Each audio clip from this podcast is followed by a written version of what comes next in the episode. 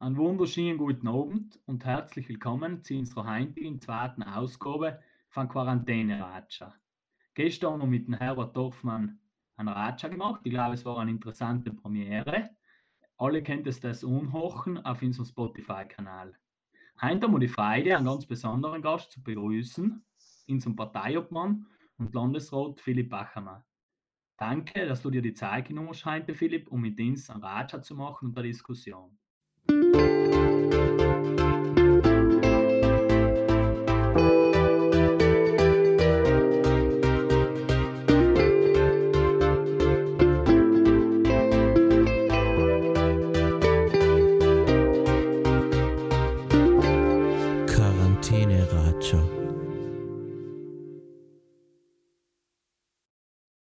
Danke vielmals, Dominik.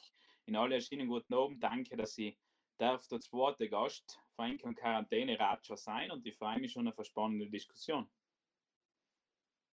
Ja, vielleicht ganz kurz zum heutigen Ablauf und zur Erklärung für die, was heute das erste Mal dabei sein und neu sein. Heute äh, werden wir uns circa eine Stunde lang unterhalten. Am Anfang werden wir ein, zwei Eingangsfragen stellen, die wir stellen. Und danach habt ihr die Möglichkeit, Fragen an den Parteiobmann, an den Landesrat zu stellen. Für die Fragen werden wir ihn genau auch laut schalten und dann könnt ihr die persönlich stellen. Gleichzeitig bitten wir euch, enkele Fragen schriftlich in äh, äh, Chat zu schreiben.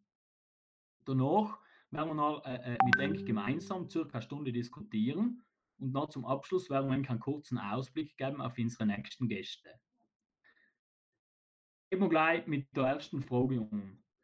Normalerweise hast du ja sehr viele Termine im ganzen Land, bist unterwegs, viele hunderte Kilometer mit dem Auto, von A bis B, von B bis C und hast sehr viel Kontakt mit den Menschen. Momentan ist die Situation ja ganz eine andere. Wie schaut jetzt so einmal der politische Alltag von einem Landesrat, von einem Parteiobmann in den Zeiten aus, Philipp?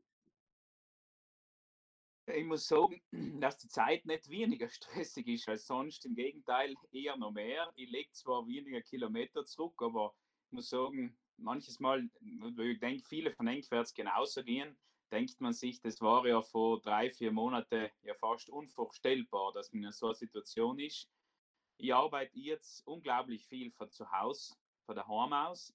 Also ich sitze daheim, stehe in der Früh ganz normal auf, zu jeder gleichen Zeit wie sonst da und halt zum Laptop, zum iPad und dann fangen eh eine Videokonferenz nach der nächsten an. Inzwischen, ich merke, dass das Arbeiten der Videokonferenz nicht uninteressant ist. Natürlich fehlt der persönliche Kontakt einfach auch zu Mitarbeitern, zu Führungskräften und so weiter.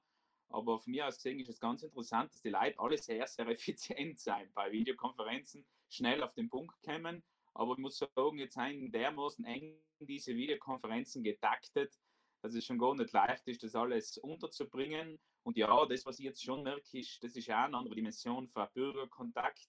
Äh, die Leute haben draußen ein ganz, ganz riesiges Bedürfnis nach Antworten, vor allem weil sehr, sehr viele Unsicherheit draußen ist und da sehr vieles kursiert, was nicht stimmt. Und äh, ich muss sagen, wir haben von Anfang an versucht, da die sozialen Netzwerke als Team zu nutzen, als mein Büro zu nutzen. Und im Moment kriegen wir muss ich sagen, ja, glücklicherweise und manches Mal ist es auch schwierig, fast hunderte an Zuschriften pro Tag, hunderte Fragen, für die ganz einfachen Fragen bis hin zum Schüler und zum Studenten, den wir aus Neuseeland haben holen sollen und so weiter. Also es ist schon eine spannende Zeit, muss ich schon sagen. Aber wie gesagt, ich arbeite in einer kleinen Wohnung, die ich mit meiner Frau habe, von daheim aus, eine Videokonferenz nach der nächsten. Und es ist fast ein bisschen so, dass sozusagen privat und beruflich sozusagen eh alles verschwimmt wenn man ist den ganzen Tag beim Arbeiten daheim, soll ich vielleicht der Nachteil am Ganzen. Mhm, mhm. Ja, ist sehr interessant und äh, es ist auch gut, glaube ich, dass durch die heutigen technischen Möglichkeiten überhaupt möglich ist, auch die Arbeit trotzdem weiterzuführen, effizient weiterzuführen. Und äh, äh wir sagen das eigentlich gleich, dass es wichtig ist, jetzt in die Leute Informationen nach außen zu tragen. Und ich glaube, dass du da eine Vorbildfunktion eingenommen hast von Anfang an und dass die Leute da sehr schätzen. Meine zweite Frage war, wie wie siehst du jetzt die nächsten Tage, beziehungsweise die nächste Woche, die nächsten ein, zwei Wochen? Wie, auf was müssen wir uns hinstellen? Wohin entwickelt sich sie jetzt? Ja, das ist natürlich wahnsinnig schwarze so, keine Frage. Also, ich merke aber jetzt schon, dass die Zeiten sich jetzt echt verändern, auch in der Haltung, die die Leute einnehmen. In den ersten Tagen, als, ich kann mich gut erinnern, als zuerst die Schulschließung gekommen ist, als dann die Ausgangsbeschränkungen gekommen ist, dann war einmal erst, die erste Reaktion vor allem ein Schock. Ja, ist es denn tatsächlich so ernst? Dann ist man so langsam sich bewusst geworden, auch durch die Todesfälle, die es in Südtirol gegeben hat, nein, nein, es ist wirklich ernst, auch durch die Infektionen. Allein, wenn man anschaut, so beobachtet ist, wie man beispielsweise, wie viel Leid, dass man inzwischen auch mit äh, Mundschutz äh, durch die Gegend gehen, auch in ländliche Gebiete, weil am Anfang war das überhaupt eine städtische Geschichte und langsam. Also man merkt schon, die Leute sind beeindruckt durch die Situation. Das lang daheim bleiben aber macht jetzt die Sache schon deutlich schwieriger. Also umso länger die Leute daheim bleiben, umso eher haben sie natürlich auch eine Möglichkeit und Gelegenheit nachzudenken, wie ist jetzt die Situation, wie geht es mit mir weiter, wie geht es mit meinem Betrieb weiter und so weiter. Und das, was ich jetzt einfach ganz, ganz stark merke, ist einfach eine starke Nervosität aufkommen. Und Nervosität auch verbunden mit Sorge und mit Angst. Wie kann man sich das vorstellen? Wie lange geht es überhaupt? Ich habe ja heute ein neues Format auf Facebook gehabt mit den zehn am häufigsten gestellten Fragen und die absolut überaus am meisten gestellte Frage war mit über, glaube ich, 600 Likes, ja, wie lange geht das noch? Das ist ja eben das große Problem, es kann niemand sagen. Und umso länger das es geht, umso größer eben nochmal die Unsicherheit, umso größer, sagen wir auch, die wirtschaftlichen Forderungen damit verbunden sein. Das ist ein enorm, das ist ein massiv.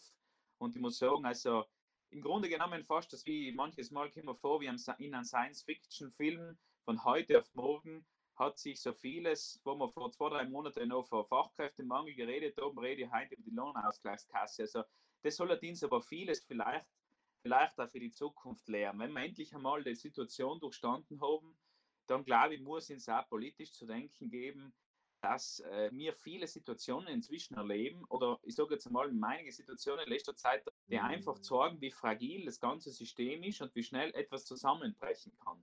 Wie viele Faktoren es gibt, was uns einfach wirklich in die Grundfeste erschüttern können. Und mit dem muss man rechnen können und man muss mit der Angst vor die Leiter gut umgehen, weil ich merke einfach, dass man handelt sich an jede noch so verlässliche Antwort und parallel sind Dutzende von Fake News unterwegs. Also wie geht es weiter? Ja, wenn ich es leicht sagen kann, ich wünsche mir in erster Linie, dass man zumindest irgendwann, erstens wünsche ich mir ganz besonders, weil immer primär ist der Schutz der Gesundheit, dass vor allem jetzt in der zweiten Wochenhälfte eigentlich sich zwei Wochen noch die Ausgangsbeschränkungen ja zeigen müsste, wenn man sich darum gehalten hat, dass die Fälle eigentlich zurückgehen. Das war einmal der größte Wunsch. Und dann mhm. natürlich, wenn die Fälle zurückgehen, dann kann man so langsam, langsam wieder daran denken, an leichte, aber ich sage jetzt einmal leichte Lockerungen der Ausgangsbeschränkungen und dann, äh, dass man mhm. irgendwo wieder in ein Leben zurückkommt. Aber es wird sicher bis zu einer völligen Normalität noch lang dauern. Das müssen wir uns bewusst sein. Es wird äh, bis zu einer völligen Normalität noch sicherlich Wochen vergehen. Und da, wenn die Ausgangsbeschränkungen schrittweise wieder aufgemacht werden, so ist dennoch, dennoch sind viele Vorsichtsmaßnahmen in Zukunft getroffen werden. Ich sage mal, überspitzt gesagt, eine Veranstaltung mit mehreren tausend Leuten wird so schnell keinen mehr geben. Das sind natürlich alles Punkte, das stellen uns vor mhm. völlig neue Situationen und mit dem müssen wir versuchen, mit wirklich umgehen, umzugehen. Ja, schwierig. Mhm. mhm. Ja, man, man spürt da im, im, im alltäglichen Kontakt äh, über die digitalen Medien und über die, das Telefon, dass die Leute große Unsicherheit haben und gerade da ist es wichtig, Informationen nach außen zu tragen, halbwegs ums, ums maximal möglich verlässliche Informationen. Und ich denke, das ist auch eine wichtige Aufgabe, die was die Politik heutzutage hat und die was das auch hat. Und ich glaube, dass das die auch gut wahrnimmt und dass da auch die Leute zumindest ein bisschen an Unsicherheit genommen wird und ein bisschen an Sicherheit vermittelt wird. Ja, ich denke mir auch, Ressource, ja, das, was vielleicht ganz interessant ist, Dominik, selber wollte ich dazu sagen, also äh, interessant ist auch, wie die Leute jetzt auf die politische Arbeit reagieren. Also ganz anders wie sonst. Also sie sagen viele, man, da wird gearbeitet, da passiert viel und so weiter. Und da denke ich mir jedes Mal, was mache ich denn sonst falsch? Dass man sich nicht mitkriegt, was gearbeitet wird. Das ist schon auch vielleicht eine Lehre für die Zukunft, weil im Moment natürlich, wir sind als Politik manche Getriebene, gebe ich ganz offen zu, weil äh, solche, wir sind absolut auf so eine Situation, aber ich glaube, ganz Europa ist nicht darauf absolut nicht darauf vorbereitet. Es gab ganz, ganz viele Lehren, die man daraus ziehen müsste und sagen müsste, da müsste man sich ganz anders vorbereiten, auch in gute Zeiten für solche Situationen. Aber ich muss sagen, das nehme ich schon irgendwo auch wieder positiv wahr. Man merkt draußen, dass eine ganz, ganz große Dankbarkeit ist für die politische Arbeit im Moment. Man sagt, danke, dass man antwortet, dass du darum kümmerst. Ich glaube, das ist irgendwo, das ist auch eine Lehre für uns und kann schon einiges für die Zukunft bringen. Ja. Mhm. Mhm. Ja, mir ist auch aufgefallen, die, die, die, die letzten Tage und die letzten Wochen, dass es erstens einmal eine Krise braucht, um irgendwo, dass eine gewisse Wertschätzung einschert, der Arbeit der Landesregierung gegenüber oder für die einzelnen Akteure. Und das hat da gestern der Herbert Dorfmann gut auf den Punkt gebracht. Es braucht oft einmal auch, wenn eine Krise ist, dann ist, ist es eine Chance, um gewisse Prozesse zu verbessern und gewisse Prozesse für die Zukunft äh, äh, zu optimieren es, es ist ja so, dass, äh, dass du ziemlich äh, äh, Ressourcen hast, also deine Ressourcen sind Wirtschaft und Arbeit und als zweites Bildung und Kultur. Und das sind wahrscheinlich die Ressourcen, was unter der Krise eigentlich äh, unter anderem, aber fast meisten irgendwo durch die Krise in, in, in Konflikt geraten sein. Erstens einmal die Wirtschaft mit den ganzen Schließungen und auf der anderen Seite die äh, Bildung und die Kultur mit den Schulschließungen. Äh, wie siehst du da jetzt, wie, wie, wie, siehst du jetzt die Zusammenhänge oder wie, wie ist das in die einzelnen Ressourcen jetzt ins Arbeiten? Ja, auch dort merke ich, wenn ich jetzt noch die verschiedenen Themenbereiche vorgehe, dass wir, sage jetzt einmal, zwar sehr wohl Instrumente haben, um schnell zu reagieren. Ich muss auch sagen, das, was man sich in normalen Zeiten glauben würde, das geht ja niemals schnell umzusetzen, ist jetzt wahnsinnig gerade an einige Sachen. Und das ist ja sehr, sehr positiv, muss ich schon sagen. Also, wer hätte jemals damit gerechnet, jetzt fangen wir mit dem Schulbereich an, dass wir von heute auf morgen auf Fernunterricht umstellen müssen. Aber viele haben aus der Not der Tugend gemacht und sind sehr, sehr schnell umgestiegen äh, auf, diese, auf, diesen neue, auf diese neue Form und vieles funktioniert da ganz, ganz wunderbar. Nicht alles perfekt, aber vieles wunderbar. Und hell muss ich sagen, mein, hell ist mein Problem im Moment das geringste sozusagen im schulischen Bereich, weil dort läuft vieles, auch noch mit mhm. Verbesserungen mhm. und viele Fragen sind noch offen. Wird man heuer überhaupt noch ins Schuljahr zurückkehren? Ich weiß es nicht, es ist wirklich schwer zu sagen. Es kann auch durchaus sein, dass es das gewesen ist. Auch unvorstellbar, dass im März sozusagen das Schuljahr damit in der Präsenz in der Schule zu Ende geht. Also da ist offen, aber da sind wir auch ein bisschen angewiesen, wie ist die Entwicklung insgesamt. Das, was mir jetzt im Moment natürlich viel, viel mehr besorgt, ist äh, der Bereich Arbeit und Wirtschaft. Ich muss sagen, erstens, das primäre Interesse muss sein, es sind viele Leute draußen, die im Moment Urlaube aufbrauchen, alles Mögliche und es sicherlich mit der nächsten Woche spätestens in den Lohnausgleich. Das heißt, die Betriebe, die überhaupt keine Einnahmen haben, gehen verständlicherweise her und sagen, du, ich muss die auf der Kostenseite reduzieren und der Lohnausgleich ist ja dazu da, dass ich einen Mitarbeiter im Moment sozusagen auf die Seite stelle, um möglichst bald wieder in eine Situation zurückzukehren, wo ich den wieder brauche. Und das ist schon diesen Lohnausgleich zu gestalten. Der Staat hat für den Lohnausgleich auf Staatsebene 5 Euro zur Verfügung gestellt.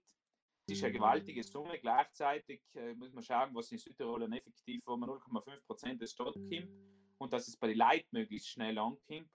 Und wir arbeiten jetzt massiv in den Tagen, um äh, damit wirklich die Leute möglichst schnell zum Geld kommen, weil es wäre ja ein Drama, wenn man jetzt sozusagen im Lohnausgleich ist und dann nicht, like, nicht den ordentlichen normalen Gehalt kriegt, sondern nicht einmal einen Lohnausgleich. Und dann parallel sorge ich mich im Moment schon sehr und da wird es wirklich notwendig sein, ein nie dagewesenes Wirtschaftspaket aufzulegen, und zwar relativ schnell in den nächsten Tagen. Ich bin laufend in Konferenzen dazu im Moment, dass wir Paket auflegen, weil was soll ein kleiner Betrieb?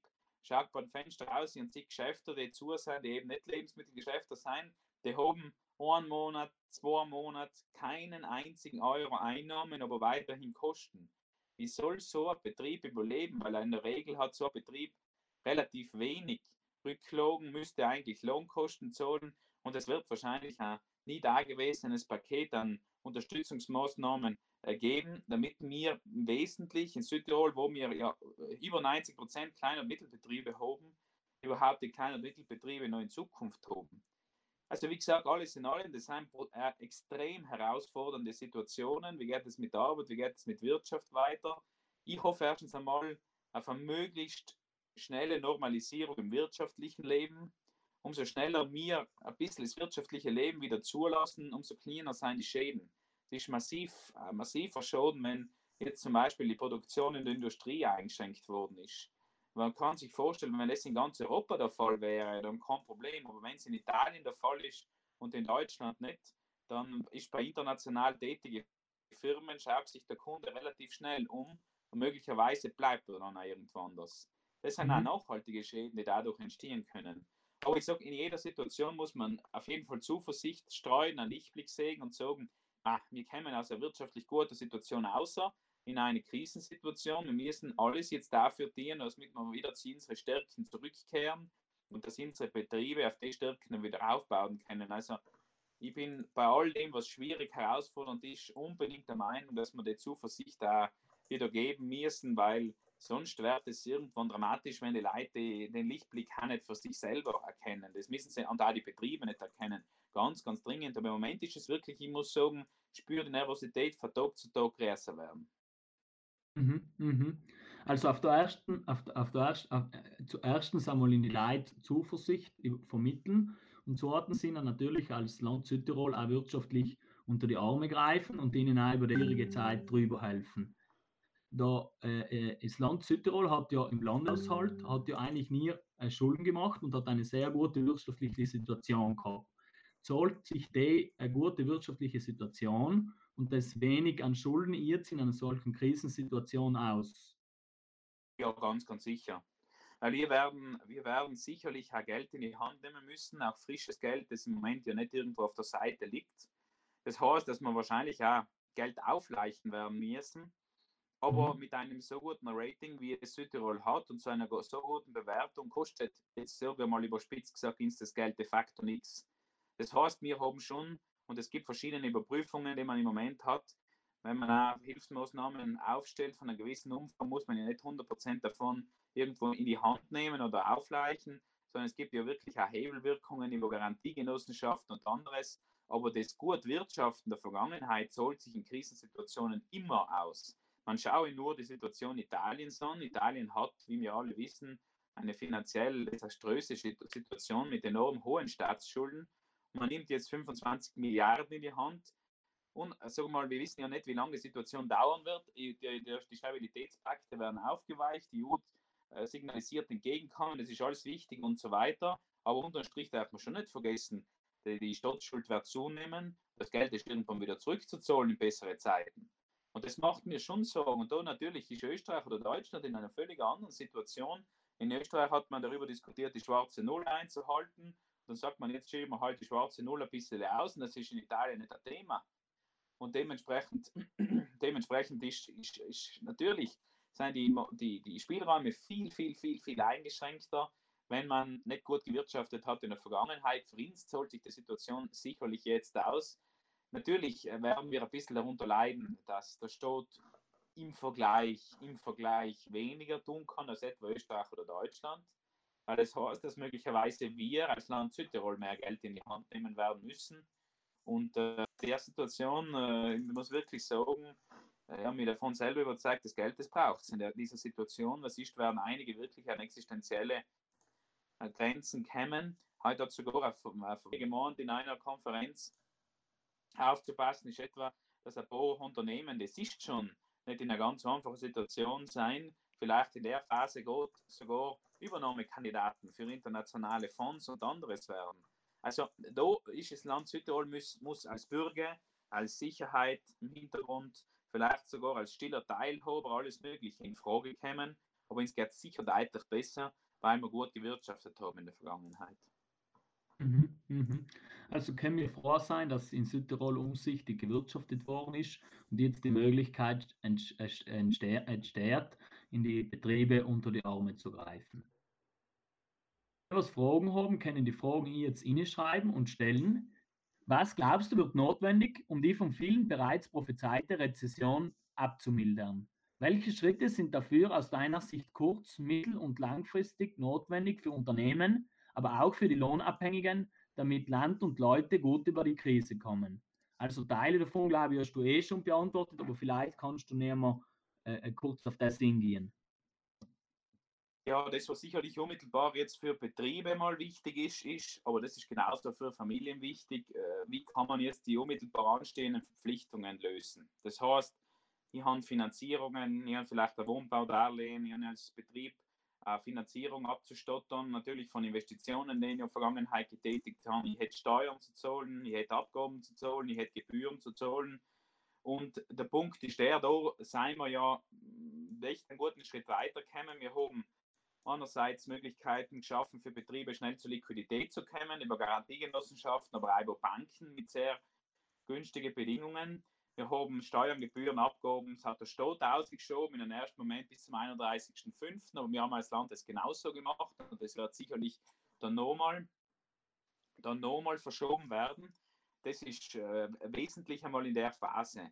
Logischerweise sagen dann alle, okay, verschoben löst mein Problem nicht. Denn wenn ich dann auch wieder mit der Arbeit umfange, dann verdiene ich ja nicht doppelt, damit ich sozusagen diese dann wieder abstottern kann.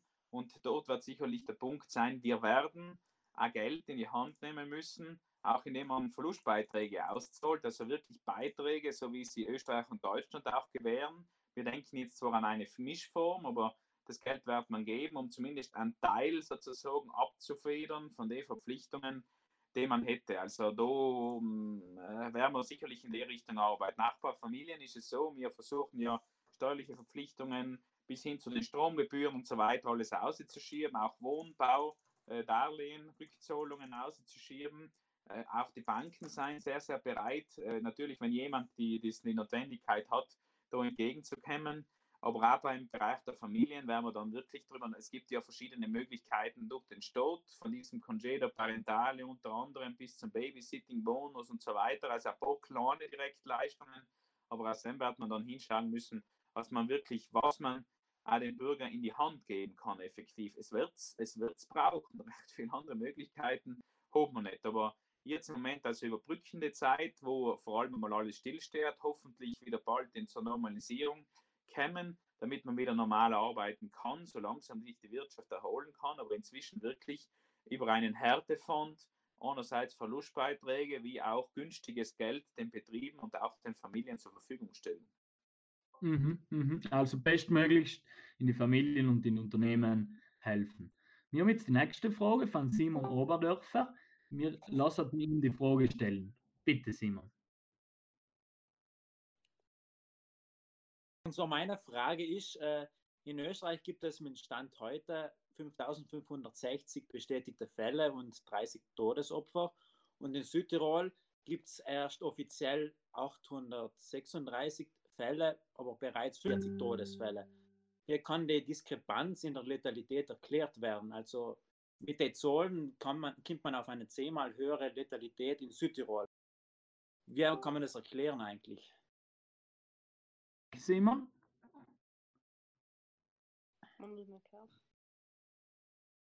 Ja, das ist natürlich äh, die, die Verhältnisse, entschuldige für die Unterbrechung, was auch nicht, was da passiert ist, die Verhältnisse hängen natürlich stark mit den Testungen zusammen. Also äh, das Problem ist, dass es eins zu eins zwischen Gebiete einfach nicht wirklich, nicht wirklich einen, einen guten Vergleich geben kann, weil man dahinter natürlich den Prozentsatz anschauen müsste, wie viel überhaupt getestet wird.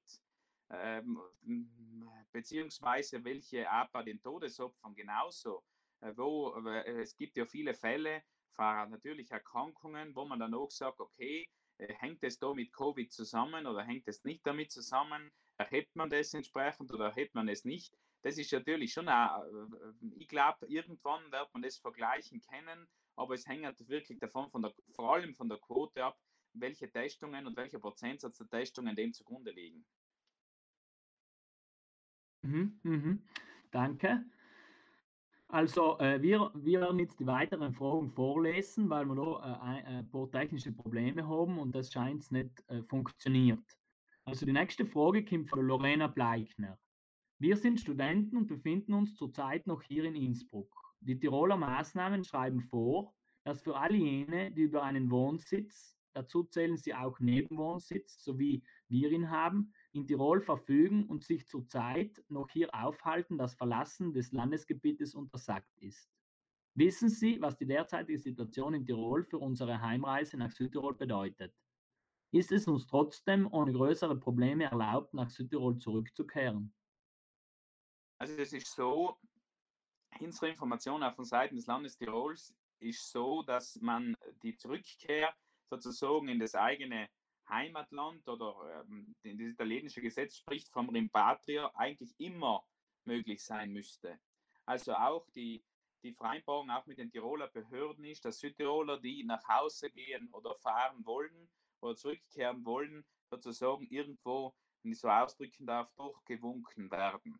Deswegen gehe ich nicht davon aus, dass es Schwierigkeiten geben müsste, wenn man von Innsbruck beispielsweise oder von anderen Gebieten in Österreich wirklich nach Südtirol zurückkehren möchte. Also zumindest dort diese, diese Schwierigkeiten hat man nicht. Es stimmt, dass das Bundesland Tirol diesen, äh, diese Regelung erlassen hat, dass diejenigen, die nicht einen Haupt- oder Nebenwohnsitz haben, sofort das Land haben verlassen müssen. Alle anderen sollen dort bleiben, weil das ganze Land sozusagen in Quarantäne verlegt ist aber sozusagen die Rückkehr in das eigene Heimatland müsste nach wie vor immer möglich sein. Mhm. Dankeschön. Ich glaube, die Frage ist damit äh, gut beantwortet. Die nächste Frage hat der Fabian Guffler gestellt. Gibt es bereits Hilfen vom Land, damit Unternehmen Liquiditätsengpässe überbrücken können?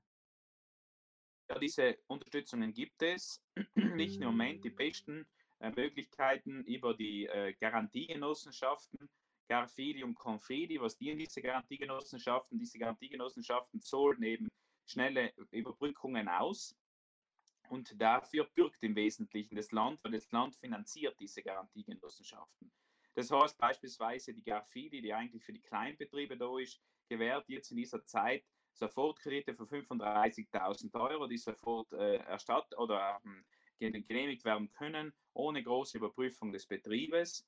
Die werden sofort bereitgestellt, äh, sozusagen zinslos, weil auf der anderen Seite das Land sogar für die Kosten der Verwaltung aufkommt und die können sehr problemlos und sehr schnell gewährt werden. Also das wirksamste Instrument, natürlich kann man auch bei den Banken anfangen, aber das wirksamste Instrument meines Erachtens sind diese Garantiegenossenschaften, die eigentlich den Betrieben bekannt sein müssten, beziehungsweise auch die Verbände die Betriebe aufklären. Also am besten sich an die wenden. Dort wird in unserem Auftrag relativ zügig eine Überbrückungsfinanzierung ausgezahlt. Mhm, mhm. Ich glaube, die Frage ist damit äh, gut beantwortet. Die nächste Frage kommt vom Jakob Katrein. Er fragt, manche Leute sagen zurzeit, dass die Wirtschaft sich erholen wird, weil die Leute alle Ausgaben die sie in der Zeit nicht machen gekannt haben, machen werden, wenn das mal alles wieder, zum Beispiel Urlaub, der geplant war, geplanter Autokauf, geplante Ausflüge auf oder Restaurantbesuche. Meine Frage ist aber, mit welchem Geld, wenn viele Familien zurzeit nichts verdienen? Was werden die Hauptmaßnahmen sein, um weiterhin die Kaufkraft der Südtiroler aufrechtzuerhalten? Ja, ich toll ist nicht, dass sich die Wirtschaft deswegen erholen wird, weil ich glaube kaum, dass die Leute jetzt nach Hause sitzen, danach rausgehen und sagen, jetzt gehe ich jeden Tag ins Restaurant, weil ich jetzt eine Zeit nicht gehen darf. Ich glaube im Gegenteil. Also eine Unsicherheit, so eine Situation, wie wir es im Moment haben, wird die Leute sicher dazu bringen, dass sie noch vorsichtiger danach werden und sich eher noch Rücklagen bilden, weil sie sagen, wer weiß, was, ob nicht bald wieder etwas, also es braucht immer eine Zeit. Das ist erfahrungsgemäß so in der Vergangenheit, dass sich die Situation erholt. Das ist ja die große Schwierigkeit. Äh, das ist die große Schwierigkeit. Deswegen, wenn man dann wieder unhebt zu arbeiten, dass nicht zu erwarten ist, dass der Normalbetrieb sofort sich einstellt.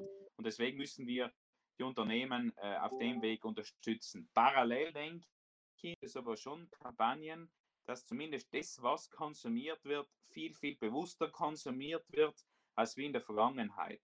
Also zum Beispiel gibt es ja bewusst jetzt die Kampagne und wir arbeiten schon auf die Nach-Krisenzeit hin, die Kampagne Kaufe lokal. Aber wenn ich jetzt auch noch, was weiß ich, was mir per Amazon etwas aus China schicken lasse, in der Zeit, wo es so notwendig war, beim lokalen Lebensmittelverkäufer einzukaufen, wirklich hinzuschauen, wo sind die Produkte her. Ich unterstütze auch mit den Einkäufen in der Krisenzeit unsere, unsere Wirtschaft. Also auch das sollte man irgendwo mitbedenken.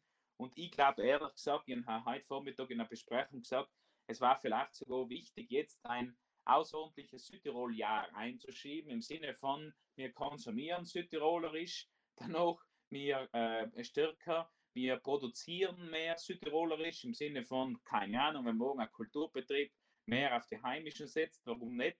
Also ein bisschen an ins Denken werden wir danach sicherlich brauchen, damit auch jeder und jede für uns etwas dazu tut, damit sich die Wirtschaft dann wieder erholen kann. Mhm, mhm. Also eine Chance und Möglichkeit, um unsere lokalen Kreisläufe danach zu stärken und zu erweitern. Also ein, positiver Ausblick, ein positiver Aspekt, was man in einem zweiten Moment noch, äh, was man umdenken könnte. Mhm. Nächste genau. Frage von Florian Gasser. Hallo Philipp, gibt es aktuell Pläne von Südtirol, Italien, Südtiroler von anderen Kontinenten zurückzuholen? Auch wenn sie zum Beispiel auf einer Weltreise in Australien sind und dort immer größere Restriktionen für nicht einheimische Personen ergriffen werden. Die Schweiz und einzelne Länder wie Deutschland führen zum Beispiel aktuell Rückholaktionen durch. Ist hier irgendwas geplant in diese Richtung? Ja, das ist natürlich, ähm, ich bin sehr, sehr stark, oder mir sehr stark beschäftigt, äh, gerade bei uns im Büro mit dieser Frage. Ich glaube, da der Peter müsste ja da sein oder vielleicht zuhören. Der Peter ist ein Mitarbeiter, der jetzt schon sagt, der sozusagen die Auslandsfälle betreut, weil wir kriegen unheimlich viele, unheimlich viele.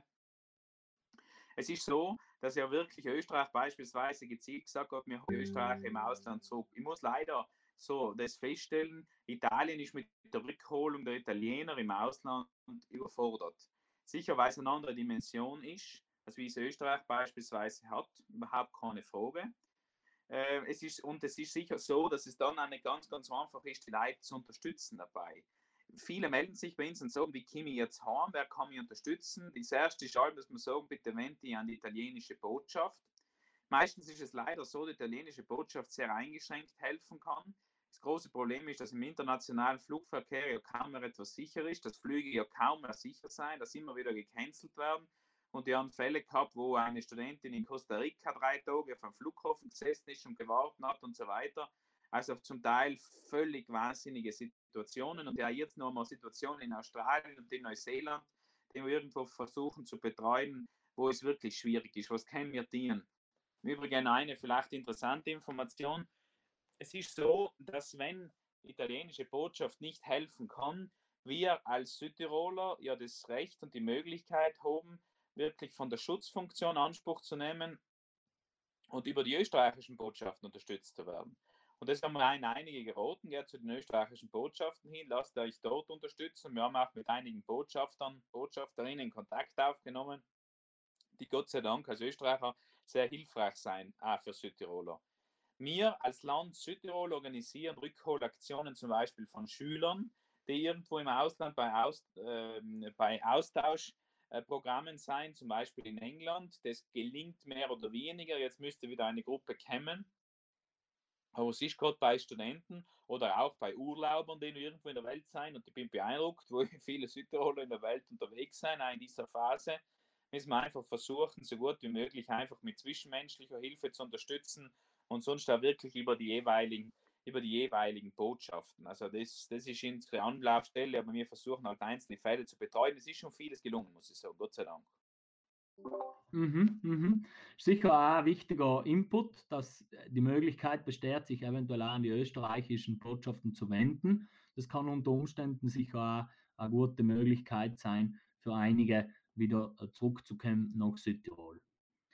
Also die nächste Frage ist schnell mal von Fabian Guffler. Er fragt, Gibt es steuerliche Erleichterungen für Betriebe, die durch die Corona-Krise in wirtschaftliche Schwierigkeiten gekommen sind? Und wie sehen diese aus? Ja, steuerliche Erleichterungen gibt es im Moment noch nicht. Also es gibt die steuerlichen Aufschübe im Moment, also Steuern seien im Moment erst später zu zahlen. Sie werden hinausgeschoben, aber ich bin sicher, dass dann auch Steuererleichterungen folgen werden.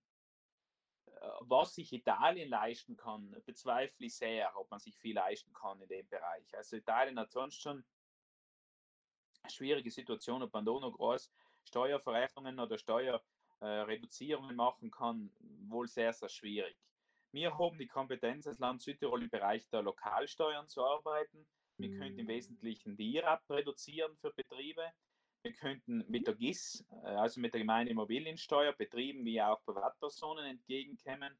Und ich denke, das wird man auch tun müssen oder das wird man auch tun. Also wir werden sicherlich auch da Steuererleichterungen in dem zweiten Südtirol-Paket vorsehen. Also das erste Paket haben wir auf den Weg gebracht, das ist die Überbrückungen und die Verschiebungen von Zahlungen. Aber ins zweite Paket, wo die Erleichterungen und auch die Stundungen sein, werden wir sicherlich auch im Bereich Steuern, also bei den Lokalsteuern was dienen, äh, auf der anderen Seite, ähm, Italien wird sich schwer tun. Eine Sache vielleicht, die wir nicht vergessen dürfen.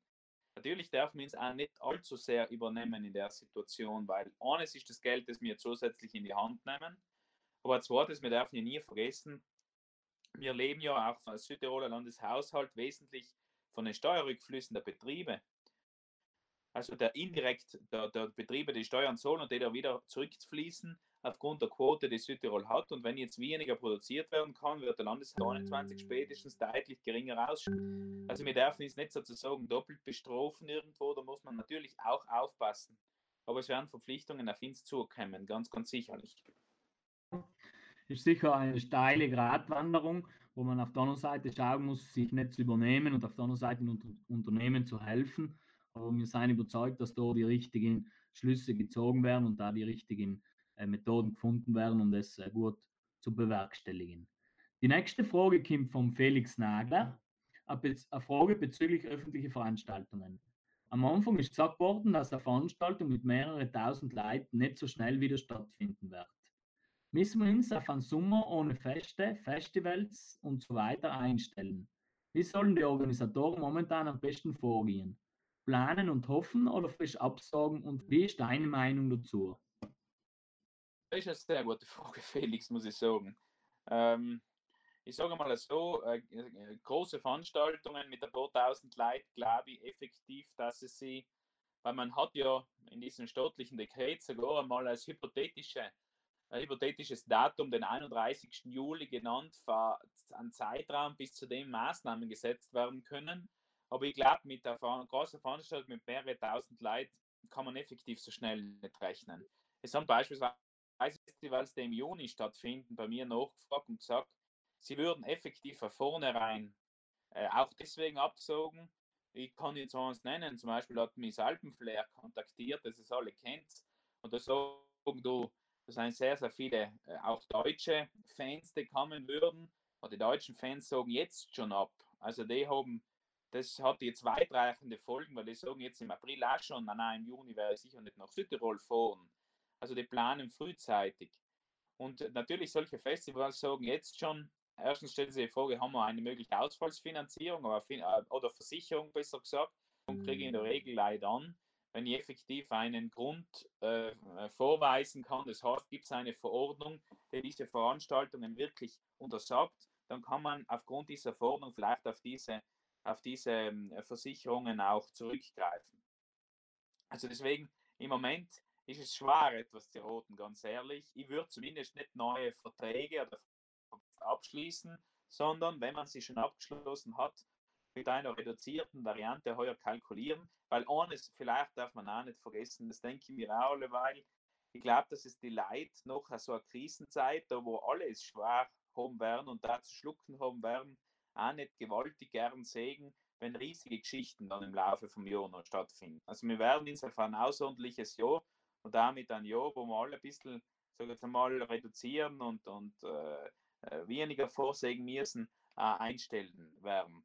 Und äh, das hat ja auch roten, dass man sagt, wenn man jetzt schon irgendetwas eine Verpflichtung eingegangen ist, dann eher vielleicht denkt man jetzt schon drum, eine reduzierte Variante zu machen und nicht die riesige Variante zu machen für große Veranstaltungen oder wirklich sogar daran denken, ich meine, wenn die Olympischen Spiele, das ist ja eine andere Dimension, ist schon klar, aber wenn all die großen Veranstaltungen jetzt schon verschoben werden, dann hat das ja einen Grund.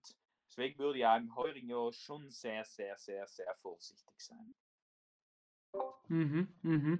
Also guter Input für alle, die Veranstaltungen planen oder Leute kennen, die Veranstaltungen planen, dass da sicher jetzt auch schon dran gedenkt wird, wenn, auch wenn die in Sportsommer oder in Herbst stattfinden, eventuell das ein bisschen zu reduzieren oder zumindest nicht neue große Veranstaltungen umzudenken.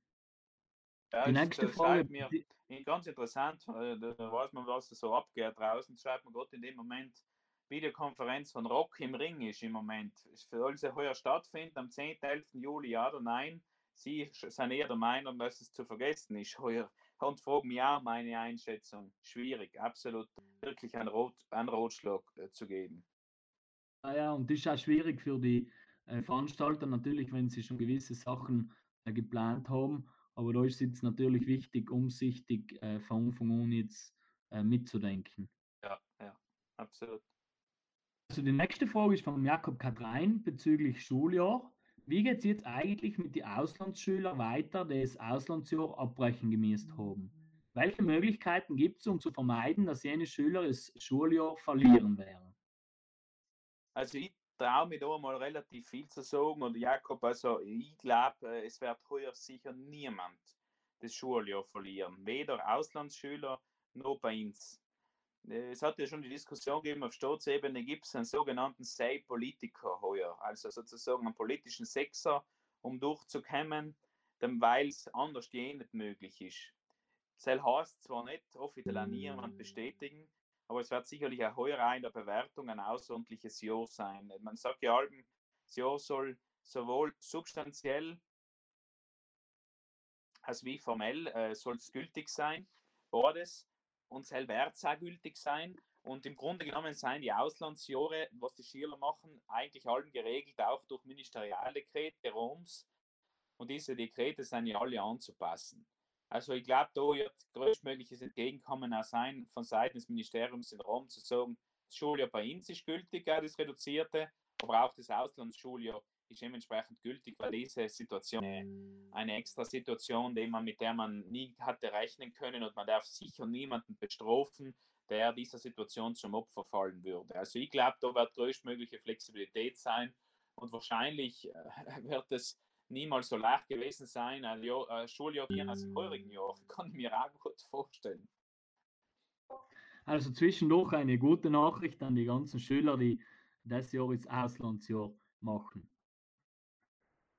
Äh, ich darf da gleich die nächste Zuschauerfrage, die eingesendet worden ist, dranhängen, weil sie auch thematisch dran passt. Wie wird die Matura des Jahr gehandhabt? Wie sind die Möglichkeiten, die derzeit im Raum stehen? Und welche ist deiner Meinung nach die wahrscheinlichste? Es gibt äh, verschiedene Szenarien dazu, wie die Matura abgewickelt werden könnte. Meines Erachtens einmal die wahrscheinlichste, es wird auf jeden Fall eine Matura geben, ganz, ganz sicher. Und da eine Matura, die natürlich eine hundertprozentige Gültigkeit danach hat, das ist keine Frage. Man wird aber sicher gewährleisten müssen, dass äh, nochmal eine größere Sicherheit ist, dass nur das geprüft und abgefragt wird, was wirklich absolviert wurde als Lernstoff. Deswegen bin ich überzeugt, im Grunde genommen, dass es ja nicht negativ ist, sondern im Gegenteil, es ist etwas, was wir gern hätten, dass es leider noch interne Kommissionsmitglieder gibt, keine sozusagen gemischten zwischen internen und externen Kommissionsmitgliedern bei der Matura. Das heißt nur mal Professoren der eigenen Schule, weil sie ja wissen, was sie effektiv gemacht haben. Von dem gehe ich mal aus. Dann ist das Zweite, was dann zusätzlich im Raum steht. Ich gehe davon aus, weil einige sagen, es wird überhaupt keine schriftliche Prüfung geben, sondern überhaupt mündliche, weil das hat es schon einmal in die Erdbebengebiete in Italien gegeben, dass man auf die schriftliche Prüfung total verzichtet hat, in Aquila beispielsweise. Das glaube ich nicht, dass es das sein wird, sondern es wird sehr wohl eine schriftliche geben, aber man redet davon, dass bei der schriftlichen Prüfung die zweite schriftliche Prüfung, also die richtungsspezifische, überhaupt gestrichen wird oder stark reduziert wird.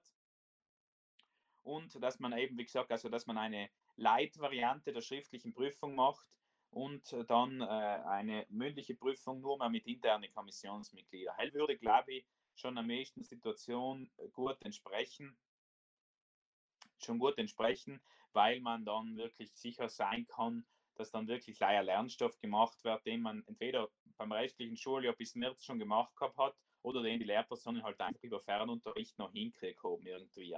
Also man muss natürlich jetzt schon brutal aufpassen, soll ich ja Alminser suchen und die Schulen die jetzt ja nicht die Leute bestrafen dafür, dass es heuer so ein Jahr gibt, weil einige Bürden in, jetzt in die Schüler Lernstoffe am Masse auf.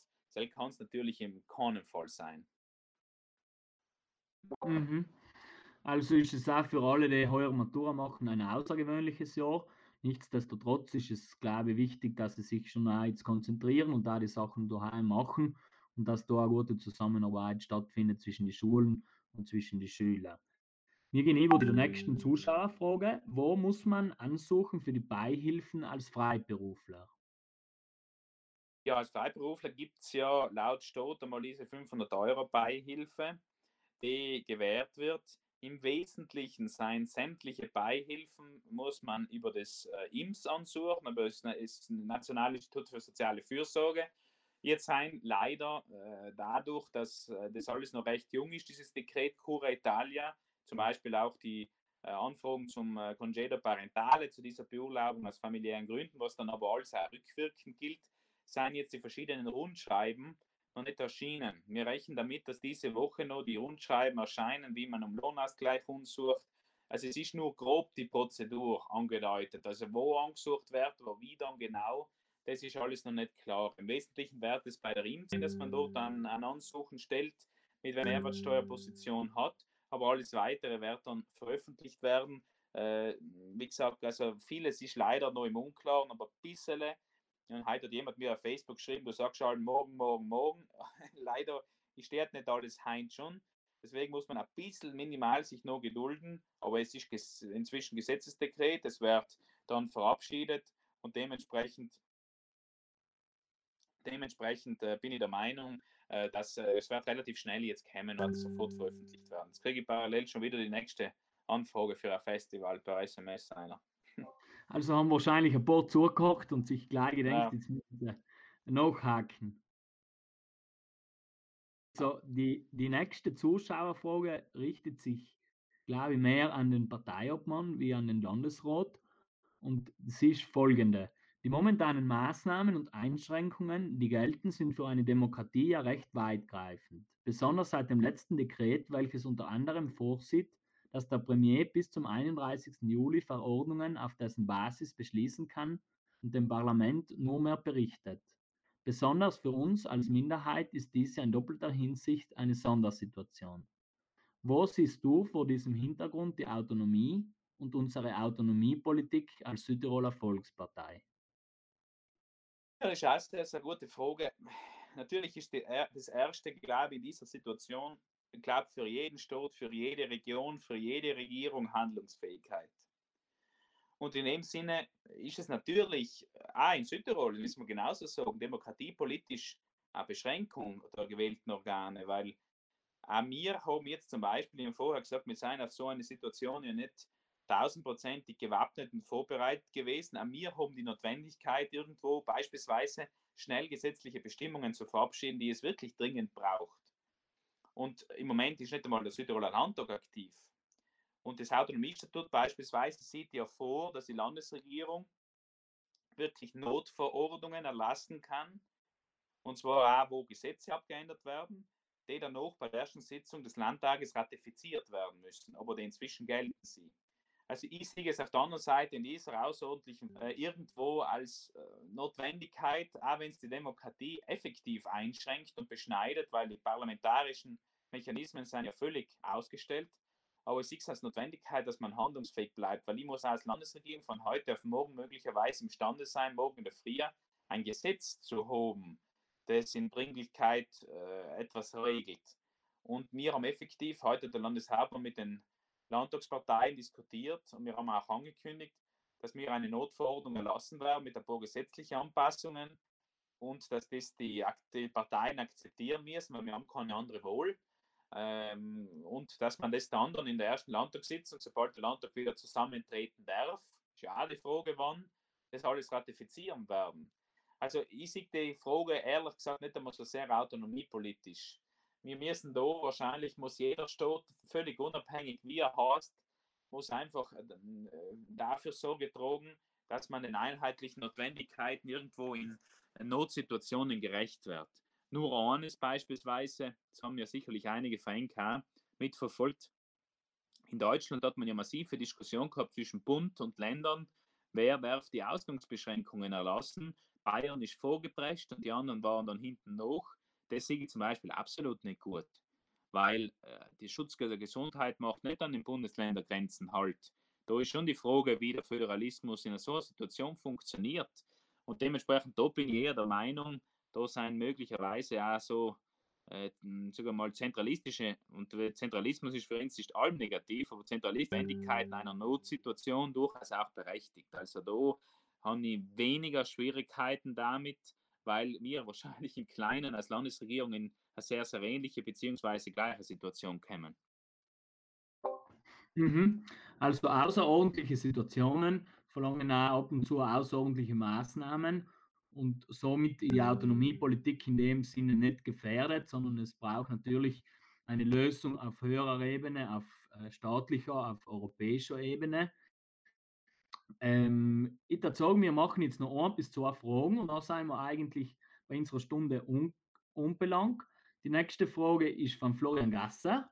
Gibt es schon einige potenzielle neue möglichen Gemeinderatswahltermine, beziehungsweise wann circa könnten die stattfinden? Oder wappnet man sich auch auf potenzielle Online-Wahlen in Zukunft? Online-Wahlen glaube ich nicht. Ich glaube ich absolut nicht. Ich glaube, ich sind die einfach die Voraussetzungen, obwohl sie sich ja nicht schlecht waren, aber die Voraussetzungen nicht gegeben. Ich, finde übrigens nicht die Kern, das Kernproblem nicht einmal so sehr in der Unmöglichkeit, dass es eine Menschenansammlung im Wohllokal gibt, sondern eher das Problem darin, dass ein paar sagen werden, die Demokratie ist nicht gewährleistet, weil es, weil es äh keine Versammlungen, also im, Grund, im Grunde genommen ein Versammlungsverbot gibt, weil es äh, keine, ich kann ja weder eine Wohlversammlung noch irgendwelche andere Zusammenkünfte machen, sind ja alle, sei es öffentlich wie privat, verboten. Also das ist mehr eher als Problem. Im Moment ist es so, dass man muss jetzt relativ bald entscheiden über die Gemeinderatswahlen. Wenn man den ursprünglich angepeilten Termin hinausschieben möchte, dann kann man das innerhalb von 60 Tagen tun. Heißt also, bis Juli könnte man den aktuellen Termin verschieben oder sonst komplett einen neuen Termin wählen. Und ich glaube ganz persönlich, dass wir uns darauf einstellen werden müssen, oder das wird in den nächsten Tagen, werden wir uns äh, damit sagen wir mal, beschäftigen müssen. Wir werden uns damit ein, darauf einstellen müssen, dass die Gemeinderatswahlen wohl eher im Herbst stattfinden. Ich glaube kaum mehr, dass im Juni, Juli noch stattfinden können. Also ich schließe es eher zum jetzigen Zeitpunkt aus, man muss, ich glaube, auch aufpassen in der Situation, weil sicherlich einige sagen werden, äh, so jetzt, es haben zum Beispiel die Kommunalwahlen ja in Bayern jetzt stattgefunden vor kurzem, trotz der Situation. Und auch dort war der Vorwurf schon, man kann doch nicht in so einer Situation Wahlen abhalten. Und ich denke auch, wenn die Situation, es wird einiges noch andauern, äh, diese, ganze, diese ganze Corona-Situation und dem ist glaube ich, auch nicht unbedingt politisch wahnsinnig geschickt, dann zu sagen, und jetzt schieben wir halt mal schnell ein Wohl ein. Also eher werden wir damit rechnen müssen, dass die Gemeinderatswahl auf den Herbst fällt, aber es wird per Dekret von äh, Präsident der Region, also im Einvernehmen zwischen den zwei Landeshauptleuten von Trient und Bozen, äh, entschieden werden. Mhm, mhm. Gibt es da äh, schon eine konkrete Vorstellung, wann im Herbst dann die Wahlen stattfinden? Ist es eher im September oder zieht es sich eher in Spätherbst aus?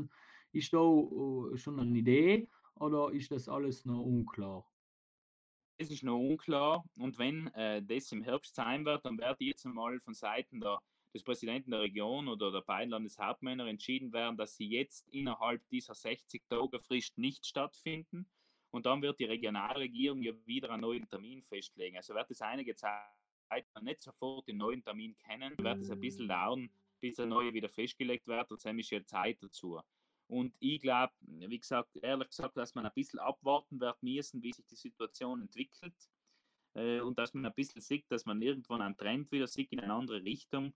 Und dann kann man ja in die Richtung gehen und sagen, jetzt legen wir wieder einen neuen Wohltermin fest. Also ich glaube, ehrlich gesagt, es, es ist in jeglicher Hinsicht für uns besser zu sagen, schauen wir ein bisschen die Entwicklung äh, an und entscheiden dann vernünftig, damit man wieder den Kopf überhaupt dafür Wohlen frei haben kann. Mhm, mhm. Ich glaube auch, dass äh, in der Situation die, die beste Möglichkeit ist. Wir sind jetzt äh, äh um halbe zehn ungelangt bei einer Stunde. Ich darf jetzt zum Abschluss noch eine letzte Frage stellen. eine Frage, die ich sehr ähnlich auch gestern in Jopa Dorfmann gestellt habe. Trotz aller negativer Seiten, die zweifelsohne sein und die zutage treten, in alle Krisen nochmal äh, einige Aspekte, die man unter anderem als Chance oder als Herausforderung oder auch als positiv sagen kann. Welche positiven Chancen, welche positiven Aspekte können sich aus der Krise ergeben und was seien optimistische Ansätze auch, um den heutigen Abend zu beenden? Ich sehe eines, äh, wenn wir ganz ehrlich sein, wir haben ja wirklich vor dieser ganzen Krise ja wirklich eine Luxussituation absolut gehabt. Also muss man schon sagen, wir waren mit einem sehr, sehr guten Wirtschaftswachstum, Vollbeschäftigung de facto und vieles andere. Äh, manches Mal hat man auch die Situation gehabt, dass eben, sagen wir mal, äh, es da gewisse Luxuserscheinungen angegeben hat, wenn die wesentlichen Punkte, und es seien halt einmal Arbeit, Hasen, Wohnung, Hasen, Bildung, wenn diese wesentlichen Punkte eh selbstverständlich sein, dann wird man manches Mal, und das ist nicht, dass jemand die Schuld dafür gibt, alle gemeinsam ein bisschen übermütig.